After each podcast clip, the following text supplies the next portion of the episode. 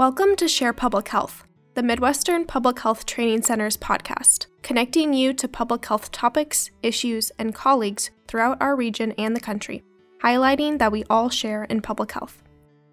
Thank you for tuning in to Building Health Equity, the Institute for Public Health Practices series highlighting health equity practice throughout Iowa. Over the course of the series, we will be inviting speakers to dive deeper into their experiences in health equity practice to serve as a learning enrichment opportunity for health department staff and anyone interested in building health equity. As a heads up, these podcasts have been reformatted from the original Building Health Equity webinar series recordings.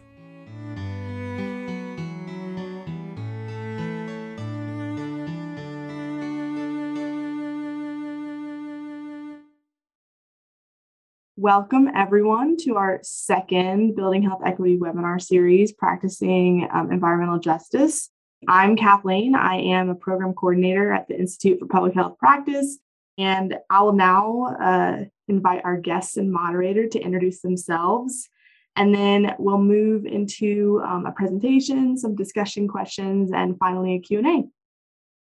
Hello, everyone. Um, my name's uh, Dr. Surindar Dhesi. I'm um, what you would call an associate professor at the University of Birmingham in, in England. I'm an environmental health practitioner by background, and I practiced for about 10 years in uh, local authority roles before I did my PhD. And uh, the research for my PhD was around um, health inequalities and environmental health and public health policies. My name is Jacques Colon.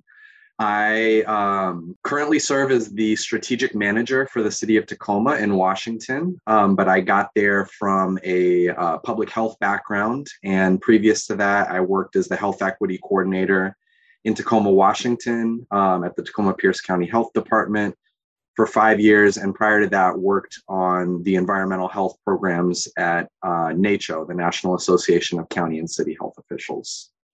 Happy to be here with you all today. Uh, lastly, I'm the moderator for today's uh, discussion. My name is Jared Parviter, and I'm the current Environmental Health Program Manager for Blackhawk County Public Health here in Iowa. Um, I've been uh, working in environmental health for almost six years. I also teach uh, environmental health at a local college, Allen College here in, in Waterloo. Uh, yeah, I'll be your moderator for today. Wonderful. Thank you. I will start um, by sharing my screen and hand it off to Jacques.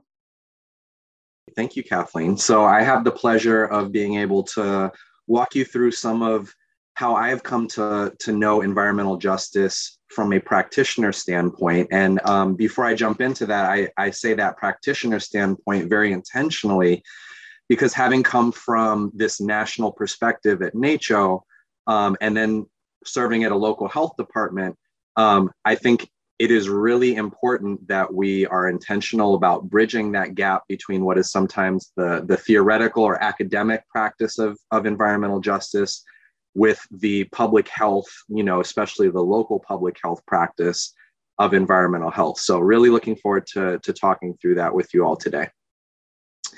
So, any conversation about environmental justice really has to start with what is health equity? So, um, the most impactful thing I have ever seen that really helped explain what the social determinants of health and health equity were for me was this diagram here. And it, it really shows that when we talk about what makes us healthy, um, we really have to make sure that we are focusing on social, economic, and environmental factors because those, in fact, do create the majority of our opportunities for health. So, um, while traditional public health practice has often focused on health behaviors or connecting people with clinical care, um, those things are, of course, obviously still important, but they cannot be done in isolation of social, economic, and environmental factors if we have any hope of closing the gap that we see in terms of all of the health inequities in our communities. So, um, that really is the number one thing that I, I, would hope that you walk away from from even this whole presentation with. If you're newer to understanding how social economic and environmental factors uh, impact health but i know most of you all are well well beyond that. So let's go to the next slide. So with that understanding of equity in mind when we talk about environmental justice um, these are a couple of definitions that i like. You know we're talking about the equitable distribution of environmental risks and benefits. Where are those environmental opportunities and risks being cited? Where, who has access to them and why? And then the, the second definition is that environmental justice is also a social movement to address the unfair exposure of poor and marginalized communities to harms associated with resource extraction, hazardous waste, and other land uses. So that one's a little bit more specific, but also describes um, how a lot of people think of and talk about environmental justice as well. So both definitions, I think, are really um, worth keeping in mind as we talk about what is environmental justice, acknowledging that different people will talk about it in different ways. Now, one thing that I love about environmental health and environmental justice is that when I think about it, the history nerd in me really loves that public health itself is in many ways, you know, owes its roots to environmental justice and environmental health. And you think about the spread of disease because of water systems, you think about uh, sewage and waste and pest control, right? that really is the birth of modern public health as we know it. And so when you think about environmental health and environmental justice, um, just a rich history within public health and and uh, yeah, the beginnings of public health are are in many ways tied very much to that. Moving forward, as we think about the 20th century, um, a move to public health 2.0 was really more about addressing disproportionate exposure to point source pollution and identifying inequities. So I think if you were going to do a, a, survey of the whole country and ask people what they associate with environmental justice, I think those that know would most often probably give you an example that sounds something like factories being disproportionately cited in poor communities, communities of color, and the corresponding risks that um, you know came from from that exposure. While those things are still very much present and part of our communities uh, it's important to note that environmental justice issues are way more diverse than those now right? So when you think about what really um, is making the environmental health of our communities suffer, um, it's actually a lot of different things. So you can look at point source pollution. And uh, for those of you that haven't heard that term before, that's that's pollution that comes from from a fixed site, so a factory, something that's kind of one point stuck in the ground. And then you also have tons of pollution from particulate matter that is not from point source pollution. So thinking of you know trucks and traffic and cars and you know all of all of that stuff um, you have the risks of particulate matter um, and thinking about which communities often live closest to our heaviest trafficked freeways and um, and our trucking sites and, and places like that you know it, it again tends to follow a pattern of, of poverty and um, and marginalization. And then other forms of environmental justice that might show up in your community include um, land use choices about housing right, are is an incredibly large percentage of your jurisdiction, you know, large single family homes with a, a large percentage of, of people living in poverty, you know, confined to areas that have some of the worst health opportunities. I don't know. Every community is different. Many communities do, though. Um, is it is it an issue of access to healthy foods? Right. Again, that is an environmental justice issue in terms of where is access to healthy food coming in different communities and, and how? And then also thinking about how the built environment can affect other environmental justice issues like urban heat islands. So, as we think about the number and intensity of high heat days increasing over time, um, as we have already seen and, and is, is coming to bear in terms of the data that we have about you know, hospitalizations on, on extreme heat days, um, it's only made worse by built environments that are high in pavement and low in green space, right? They do create an urban heat island effect, which we know can have impacts on, on health responses to extreme heat. So that's another way that that can show up. And then um, kind of making that link to what environmental assets are, are in a community or are not in a community is another way that that can show up. So I've worked in communities where a lack of urban canopy was a really clear indicator of a particular environmental injustice in that community. And so, thinking about how these things show up in your community uh, is really a great starting point for identifying what is the practice of environmental justice going to look like in my jurisdiction, or how am I going to work with folks who ultimately will translate that to their jurisdictions. So I want to pause there for a second because every community is so different. Um, we do have a poll, and we would love to know from you all how do you think EJ issues might show up in your community? And so the issues that I have here are there for you to potentially choose from.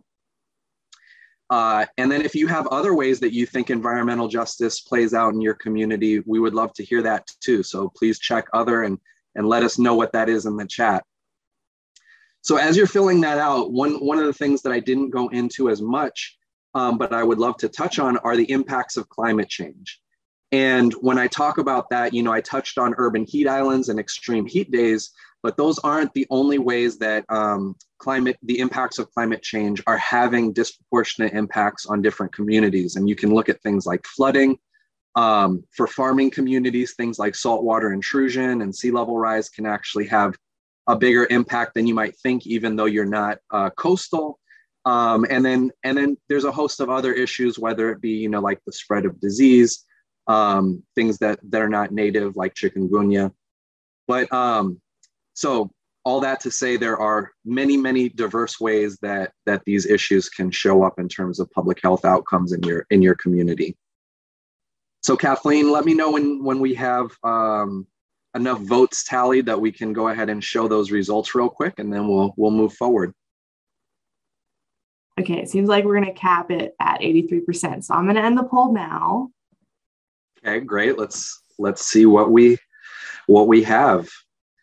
All right. So as indicated in the comments, you know, built environment issues uh, come in first, and that makes a lot of sense when you think about, you know, what we're seeing in the chat with access to transportation, uh, walkable neighborhoods, sidewalks. Right. These are the components of built environments that um, that either do or do not provide opportunities for health. So absolutely um, makes sense that built environment and, and, the injustices that are associated with those would be top of the list.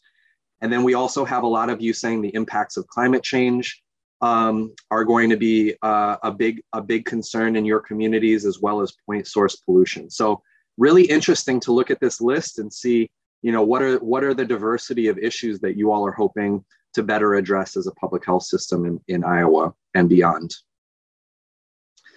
So I'm going to close the poll there and quickly move through a few additional slides before we get to the discussion. Um, so I don't know how many of you have heard about Public Health 3.0, but this is kind of a term that has been throw, thrown around in the past decade about what the next stage of public health is. Um, you know, if you think about public health 1.0, like basic environmental health, as we talked about, public health 2.0 as programs and services to address needs in the community. And then public health 3.0 is this transition to what some are calling a chief health strategist. You know, the, the, the, the people in the community that are truly um, behind the scenes thinking about what are the, again, social, economic, and environmental conditions that create the opportunities necessary for the public health outcomes that we want to see at a population level. So, population health approaches to public health practice. And so, with that framework in mind, um, there are a couple of ways that, that I would suggest you think about the public health role in, in this approach to environmental justice. And one is continuing to build on the work that we are already very good at in public health, which is programs and practice, right? Um, if we can make stronger ties to social, economic, and environmental conditions, that is only going to benefit our ability to, to achieve outcomes within those programs. Um, but again, that's that's just one way to think about how, how do we work on environmental health issues and environmental justice. Well, programs are one way that you can do that. Another way is through policy, right? How, how do we uh, ensure that our policies are encouraging environmental justice and conversely, how do we look at the policies that we currently have and see how they reinforce the status quo that creates inequitable health outcomes? So, looking at built environment issues, um, looking at land use issues, um, absolutely crucial to thinking about not just what do we do to, to change or create something new, but what do we need to do uh, to change the, the structural foundation that is creating the inequities that we see through policy. Another lens to look at this through is partnership, knowing that public health cannot do everything everywhere. Um, I think public health is often uh, some of the best positioned in the community to uh, be, be a convener, be a partner, be somebody that is a catalyst for other sectors, whether it's transportation, housing, etc. Um, how can how can public health continue to leverage its position within the community to partner um, to achieve results beyond public health's jurisdiction? And then similarly to that, the platform that public health has, right? And COVID um, is is you know more complex than than I would like it to be in terms of using it as an example. But public health does have a platform to be able to speak to the impacts of environmental health inequities um, economic, social, and environmental conditions, etc. And so um, part of it is how to use the advocacy platform of the health department or kind of the bully pulpit of the health department. But also, if you look at the last bully, uh, the last bullet point here, um, how are we also creating space for those most impacted by environmental justices to have the power and positionality to advocate and act on their community's own best interests? how are we creating a platform or making space on the platform for those who are most impacted to also share their expertise in the development of how we address these issues. So, um, quick point on that before I move forward. Um, in public health, I think it's important that we know we are the content experts. We do, we are experts, right? Like we are professionals in public health and we know a lot about things that many other people do not. So our expertise is valuable. That content expertise has to be paired with context expertise. And many of us are not living in the communities that are most impacted. Many of us are not part of the communities that are most impacted. And so, because of that, there has to be a partnership between that content expertise and that context expertise to truly be as effective at not only having the right answers, but the right answers that are at the right time and place to have an impact on the people that are actually being affected by the problem. So, one of the things that's really important to make sure that we don't just totally cross over is the fact that race is an integral part of environmental justice issues and health equity in general. And it cannot be just brushed over because it is too crucial to the foundations of how inequities came to be in the communities that we're talking about. So we talked about the built environment being one of the most crucial inequities. And I'm just going to show you a quick example of how clear the connection is between racial discrimination and segregation and some of the inequities and injustices that we see in terms of the built environment. So, for those of you that are already familiar with residential redlining, I apologize. But for those of you that are not, in 1937, the Federal Housing Authority, which is the same uh, uh authority that now does what we know as the 30-year mortgages that we're that we're fairly used to, FHA loans. Um, in 1937, that that authority created this system called residential redlining that created what they called investment grades for each of the uh, small block groups or neighborhoods within most of the large cities or mid-sized cities in the United States. And so this is a, a map, the 1937 map of Tacoma, and you can see that it, it depicts different areas with, with different investment grades, A through D, with red being D and the, the worst investment grade.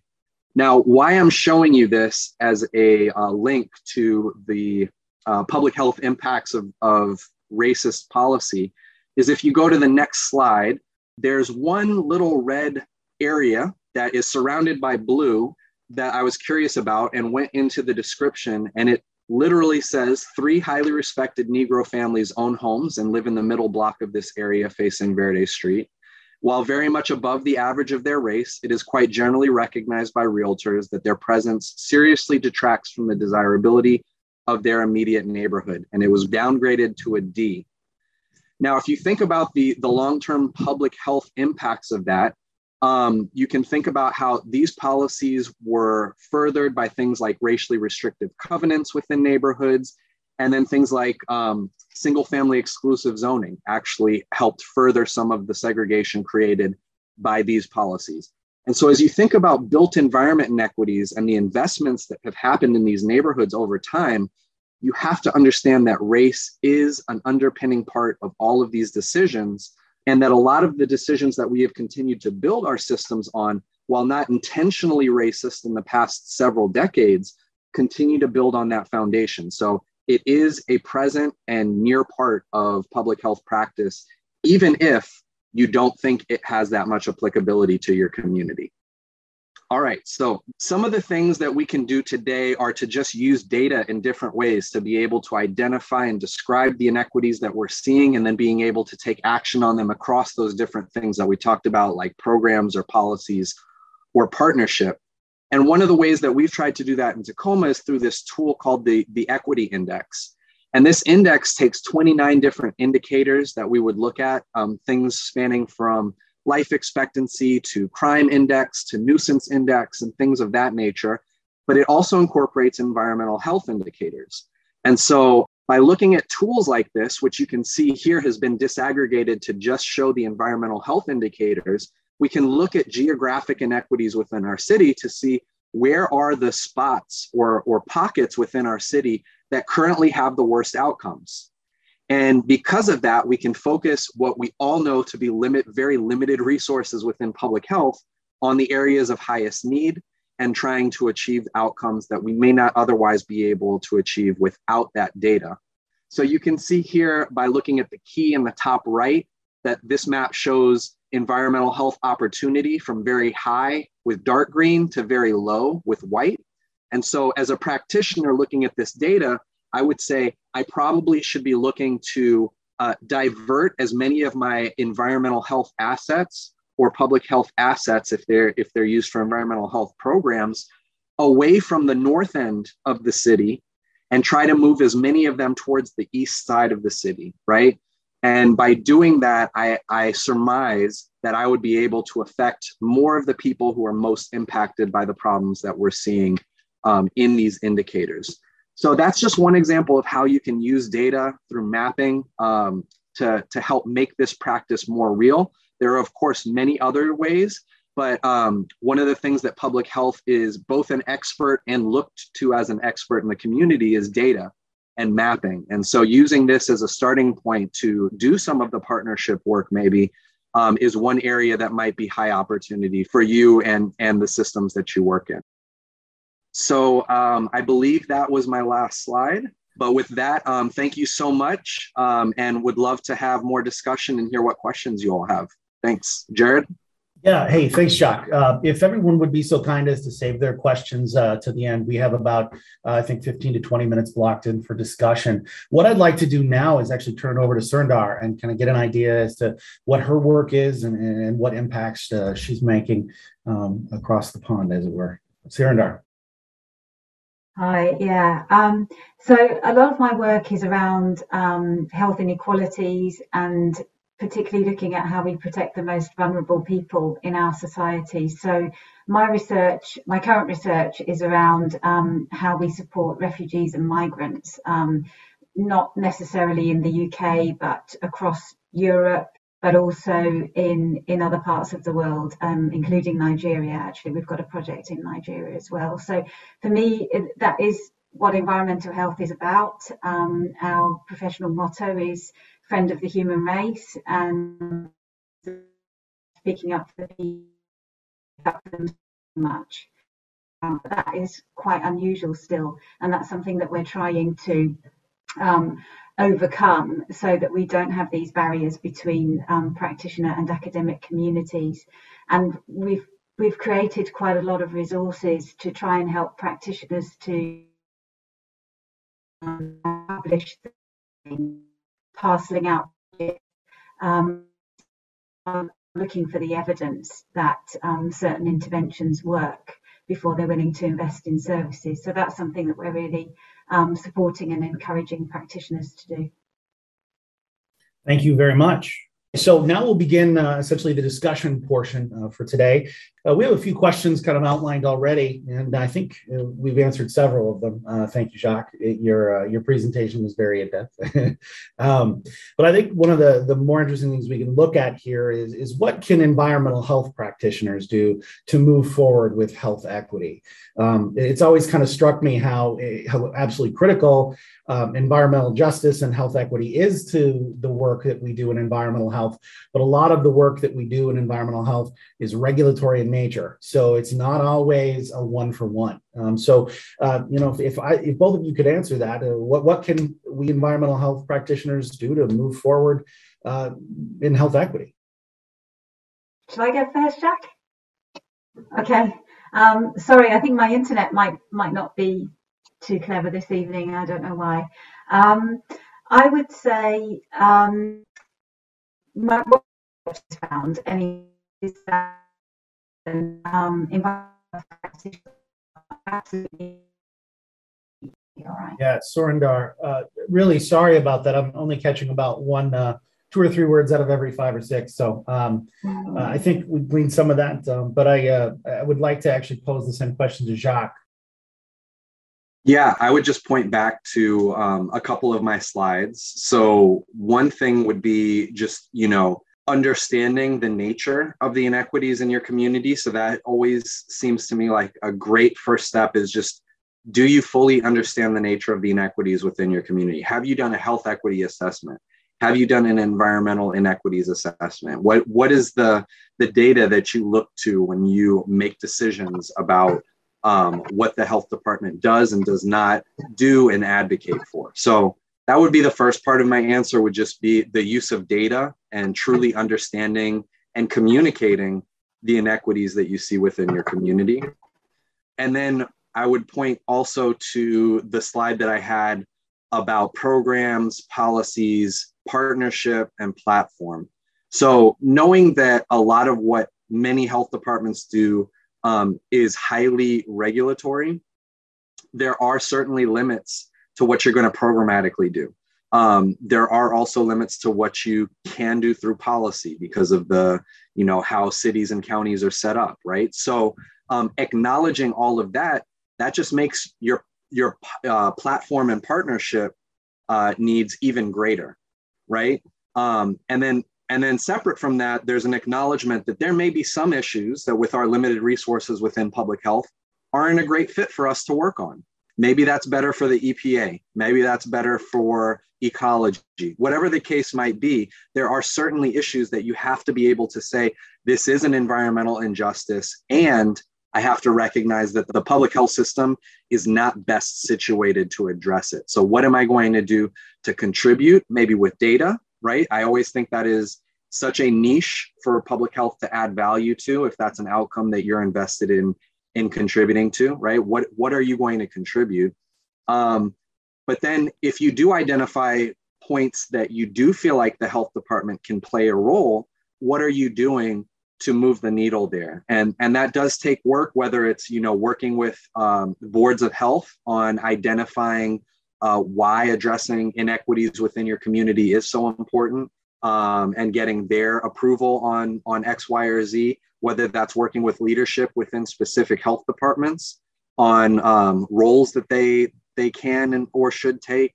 You know, if you've seen one health department, you've seen one health department. So it's a, it's a tough question to answer at large. But I think, you know, starting with that data piece, do you really understand the nature of the inequities? Can you um, identify them? Can you communicate about them? And then with that data, are you leveraging that to have the impact that your system can have in whatever form that is programs, policies, partnership, platform, or beyond? So um, I think I'll, I'll leave my answer there since there's so much more that could be said. Very good. Thank you, Jacques. Um, you know, I, I, think you you answered the following question partially here um, already, but um, you know, I think a lot of us as health departments have a, a, pretty clear understanding of what are some of those equity issues that we face.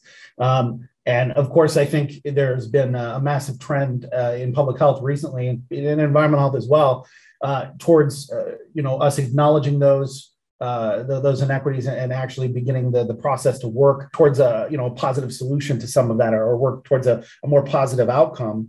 But how do we convince others? How do we convince other people in the community that those concerns are, are really integral to the, the, the process of, of having a city or a county of governing?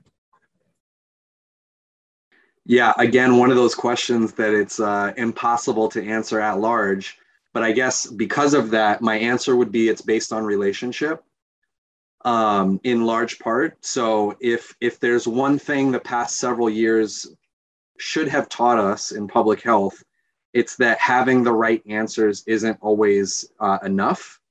Um, that so many of the policies and practices that that we are a part of the system of um, require relationships and so you cannot answer how to convince county council members or health department directors because I don't know what makes them tick.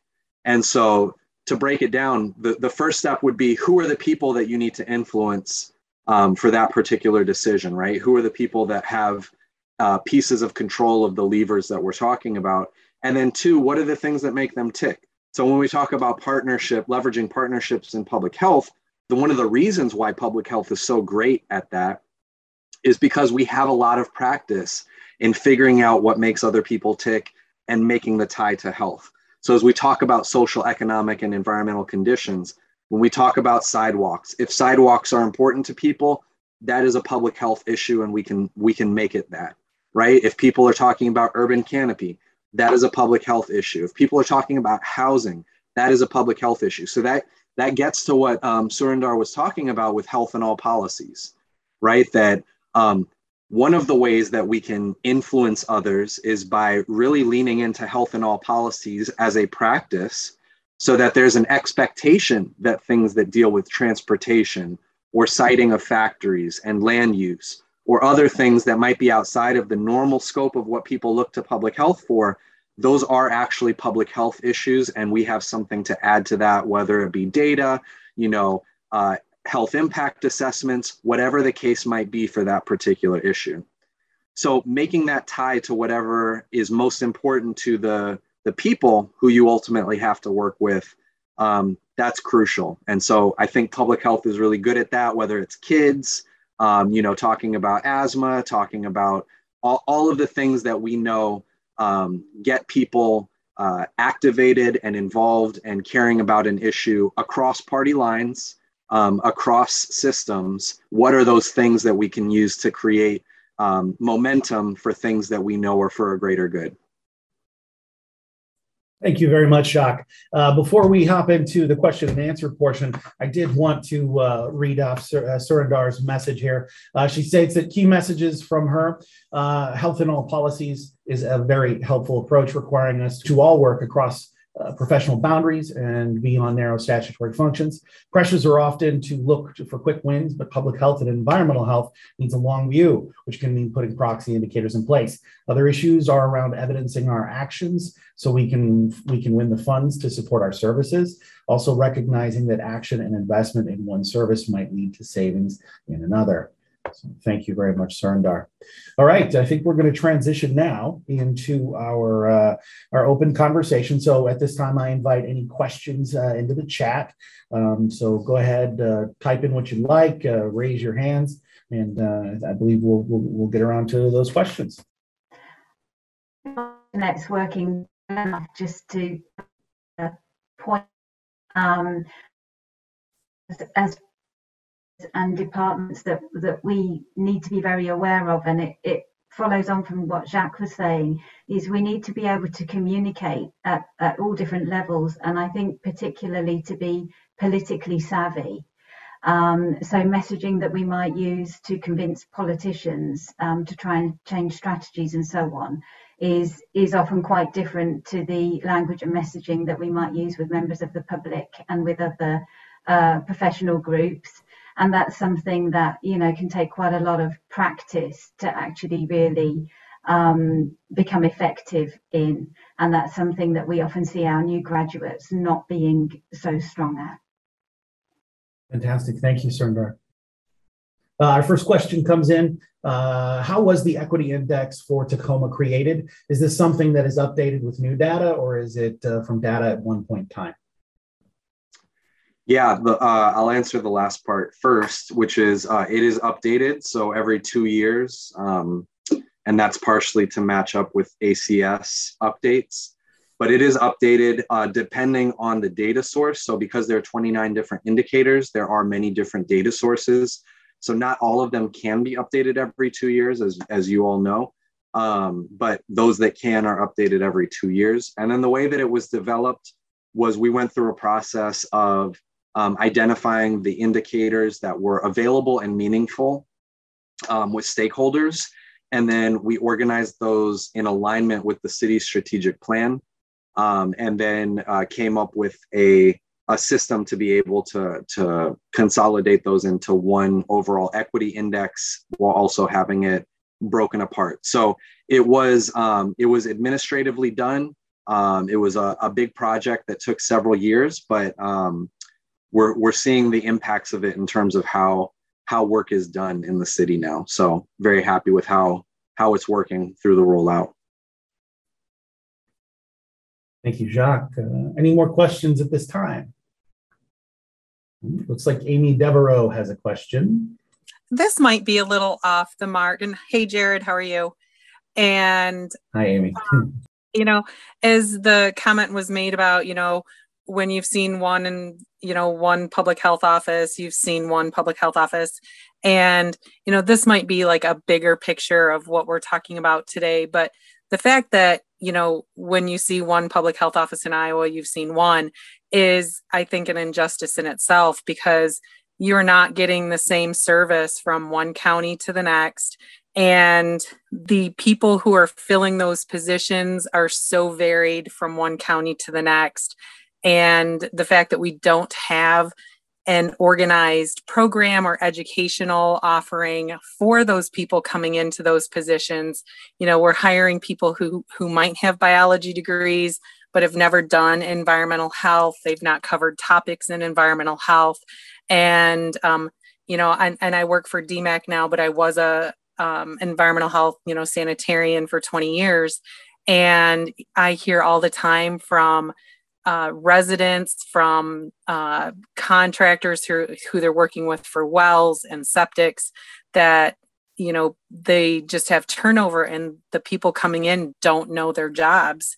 And that's a huge disservice to the environmental health industry to the public that they're serving to the people that they're working with. And um, you know septic contractors well contractors tanning um, tattoo owners, pool um, owners. That's not their job to train these people coming in, you know. So, you know, to me, I think that's an injustice because we are just, it's a disservice to the public. So, um, once again, I'm not sure if that really fits into what we're talking about today, but, you know, in the big picture, I think it does. If I could just make one quick comment to that. Um, I, I definitely hear what you're saying, and I know that's part of what you know public health accreditation is trying to help solve in terms of what what is foundational public health and how do we make sure that that baseline is consistent across every community.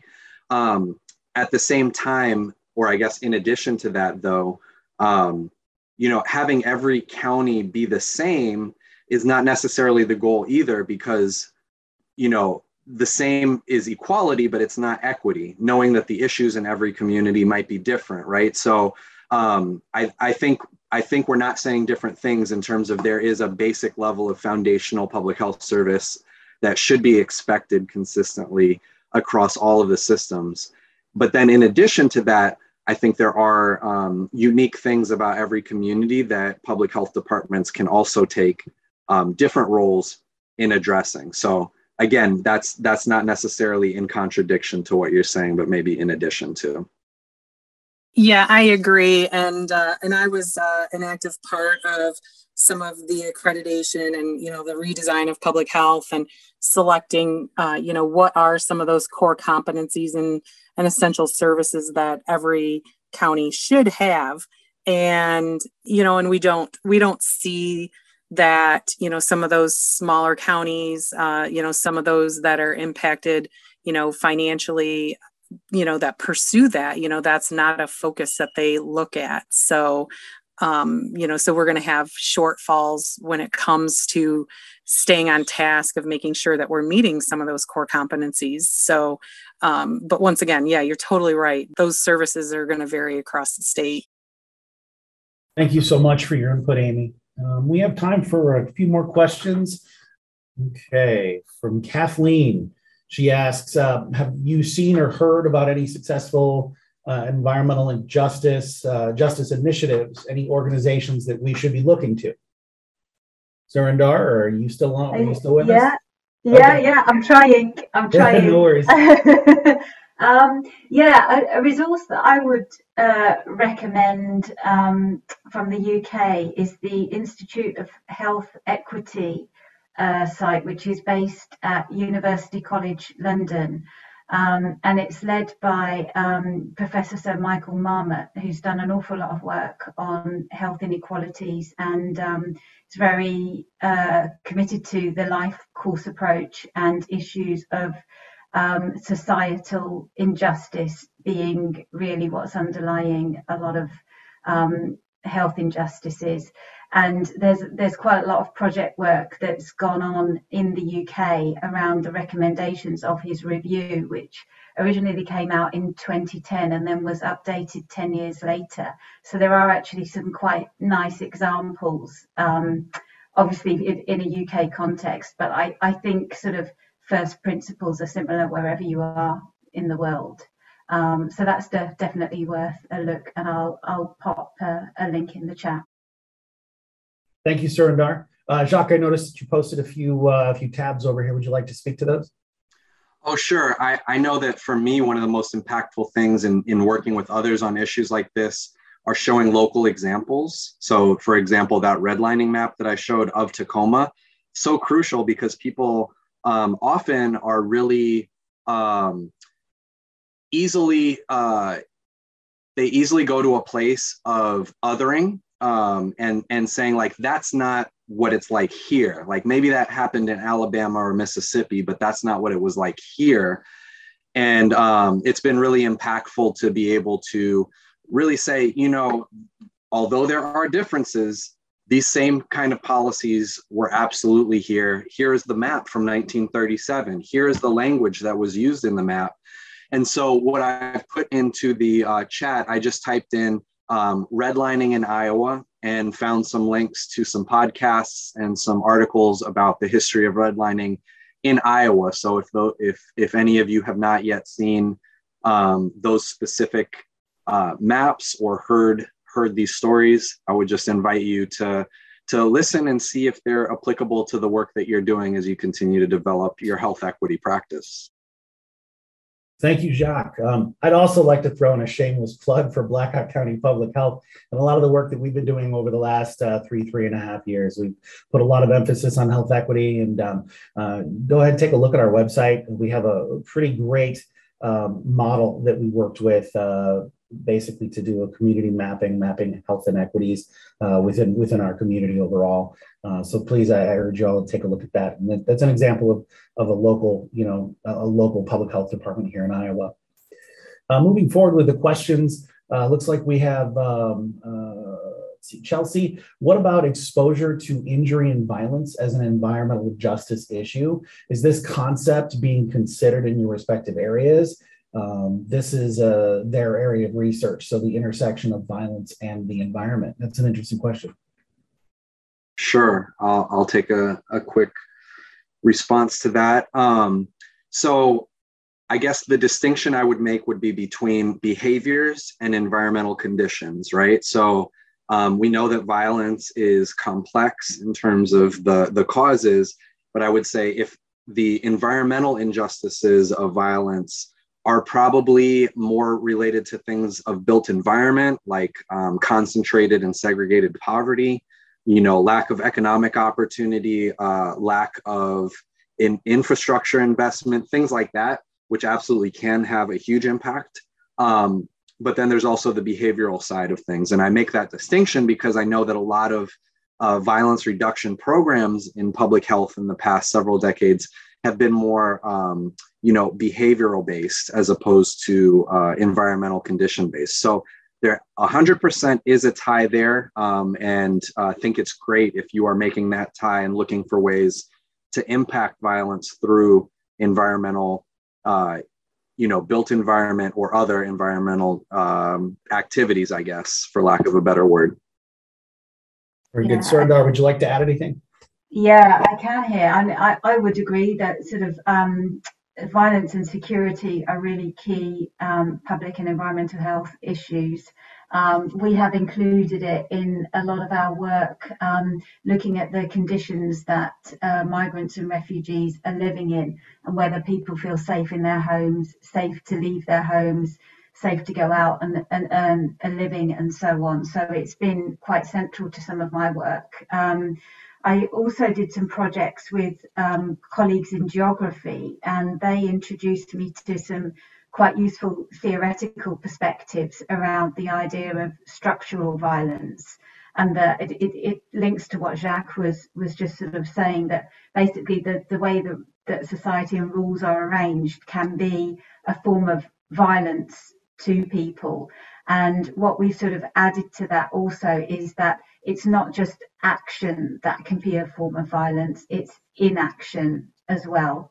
So if we're just sort of standing by and letting something happen, that that can lead to violence just as much as us actually being engaged in, in physical or psychological violence um, ourselves. And I'm, I'm happy to share a paper that we, we wrote around this um, with Kathleen if it would be useful or, or interesting at all. Thank you very much. Uh, I think we're going to try to squeeze one more question in. Ruby Perrin asks, I think this is for Jacques. Uh, what has been the outcome of the Tacoma project? I get a little clarification on what the Tacoma project is. The equity index? It's a good question. Ruby, if you're on, please raise your hand. Okay, Ruby, I think you're good to go. Yeah, I would like to know what the outcome of was of the Tacoma project with the uh, uh, EJ index that you created and the you had a whole bunch of environmental health people going over to the other part of the side of the city and i just want to know what your goal was and what the outcome was of that sure and i, I just want to be clear uh, when when we say diverting resources again mm-hmm. that foundational health thing it's not we're not taking away foundational things from from those already high performing areas like you know garbage pickup or you know restaurant inspection okay. or, or, anything so um, we we really are talking about discretionary resources and things above and beyond that foundational public health level um, but to answer your question directly what the outcome was um, is really about the process more than any specific action so what we've done is, you know, using a health and all policies kind of approach, we've incorporated that tool and that analysis into all of the ordinances and resolutions that are going before council. So, um, in terms of how are people looking at the health impacts of the decisions that they're making, the programmatic choices that they're making, the policies that they're putting forth, we really have tried to integrate that into how they have to do business, how they have to make their analysis. Um, and that's translated into kind of the, the cultural norm in the organization to then use these data to, to be able to use the, the maps in, um, in assessing all of, all of what we do. So that's really the main outcome that I would speak to. And then there are many different programmatic outcomes that are happening as a result of that um, because it is being used by so many people. So We've talked about built environment as a, a key piece of this. And one of the things that we did that I'll quickly share as an example of one of the many programmatic um, implementations of this is we have over 3,000 broken streetlights that need repair in the city, um, but we only have enough money for, let's say, 300 of them. How do we prioritize where those streetlights are going to go? Well, we, we've done an analysis where we looked at things like traffic collisions, um, pedestrian access, thing, things like that, numbers of, you know, crime density, things like that. And then we've now combined that set of data with the equity index. To be able to see are there other patterns of social, economic, and environmental inequity that we can make decisions about uh, things like streetlight repairs that will better achieve the, the ultimate outcomes that we want across all of these different indicators. So that's one example, and that actually has shifted where some of the broken streetlights are being repaired. Um, and we're trying to do similar kinds of things across all of our different functions to make sure that we, again, are impacting the areas that need it the most. Thank you. Thank you for your answer, Jacques. Okay, it is 159 right now. So that means we're coming to the end of our day. I'd like to thank all the participants here today, uh, you know, who, who, hopped on. I'd really like to thank Jacques and Surindar for our, our guest speakers for the day. Um, yeah, my name is Jared. I've been your moderator. And with that, I will turn it back over to Kathleen. Thank you. Again, I want to echo uh, my thanks to everyone for coming and for our panelists for uh, talking about their work. I think it was really insightful and we really appreciate it. We would also encourage you to subscribe to um, our uh, Building Health Equity Initiative. And then there's also an evaluation link. And then I wanted to mention again that the recording, slides, and um, transcript will be on the event page of the website. And we'll be doing these uh, webinars on the second Wednesday of each month. And so our next webinar is Health Equity Practice Among Today's Youth. Otherwise, um, I, I thank you again, and I hope you all have a wonderful rest of your day. Thanks, everyone. Thank you for joining us today. Special thanks to Trisha Kitzman, Cynthia Maharani, Natalie Peters, Melissa Richland, and the speakers who have shared their expertise with us. Theme music for the Building Health Equity podcast series was composed and produced by Dave Hoeing and Roger Heilman. Funding for the Building Health Equity Initiative is provided by the Iowa Department of Health and Human Services. Please see the podcast notes for an evaluation link and transcript. For additional resources and information, or to view the video webinar recordings, please be sure to visit www.buildinghealthequity.com.